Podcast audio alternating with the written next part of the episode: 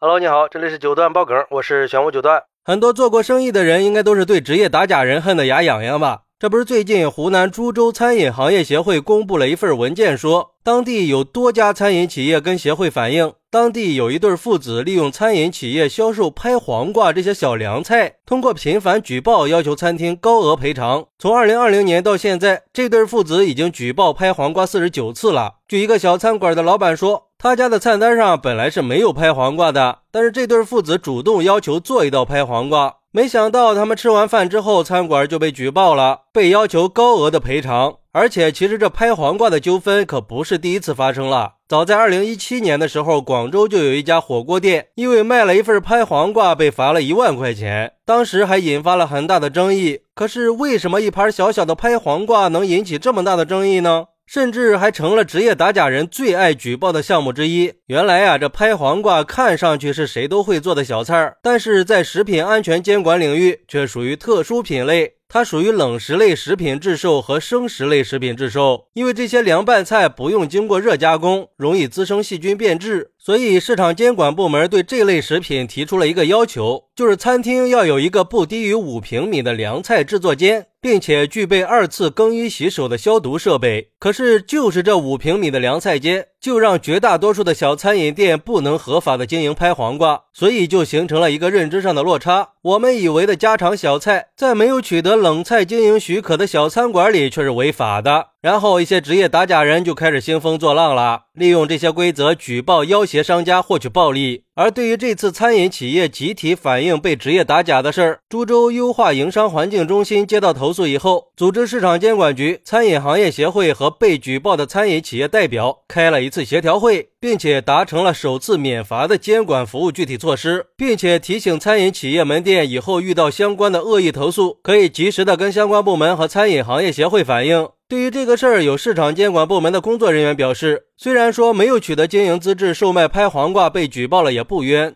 但是对于这种轻微违法行为应该慎重监管。他建议应该进一步优化食品经营许可程序，从源头上防止这种职业打假。而对于这种现象，有网友认为，这个许可证的要求，大多数的小餐厅都是绝对没有具备的可能的。难道以后这拍黄瓜就不能合法的拍了吗？很明显，这是不合常理的要求啊！如果说我把黄瓜在开水里烫一下再拍，是不是就不算凉菜了呢？再比如说三文鱼这种生吃的东西，越鲜活越好啊！但是就算是有冷餐经营许可，好像也不能现场生切吧？因为这是生食呀。那作为外行人，我就有个疑问了：是不是日式料理要把所有的许可都办了呢？尤其是现场生切的，又应该具备什么样的卫生消毒条件呢？那些大厨现场表演刀工，直接端盘上桌，很明显是不符合制作专监的要求的。思路还可以再拓展一下，火锅里的涮牛羊肉又算什么呢？虽然说肉片放在锅里会熟，但是端上来是生的呀，这个又怎么定义呢？还有西餐厅里边的一分熟、三分熟的牛排，到底是熟了还是没熟呀？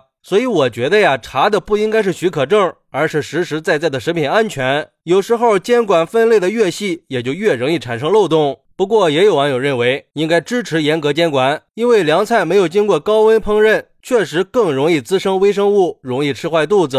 所以加工的过程要求严格是应该的。为了防止被微生物污染，要求有专门的制作间也很合理，起码可以尽可能的减少食物污染呀。这万一吃坏了肚子，你上哪说理去？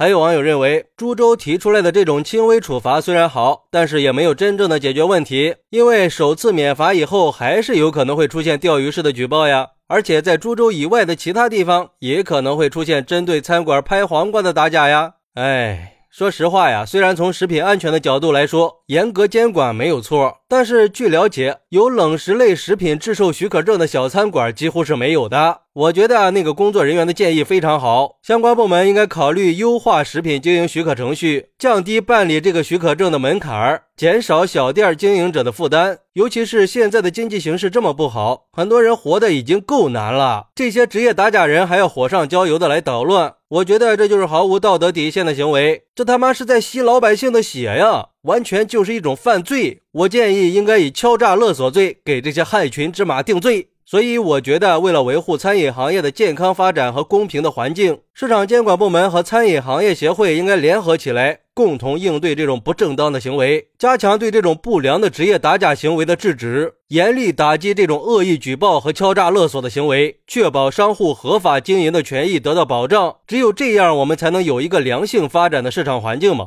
好，那你觉得这种恶意举报的行为应不应该制止呢？快来评论区分享一下吧！我在评论区等你。喜欢我的朋友可以点个关注，加个订阅，送个月票。咱们下期再见。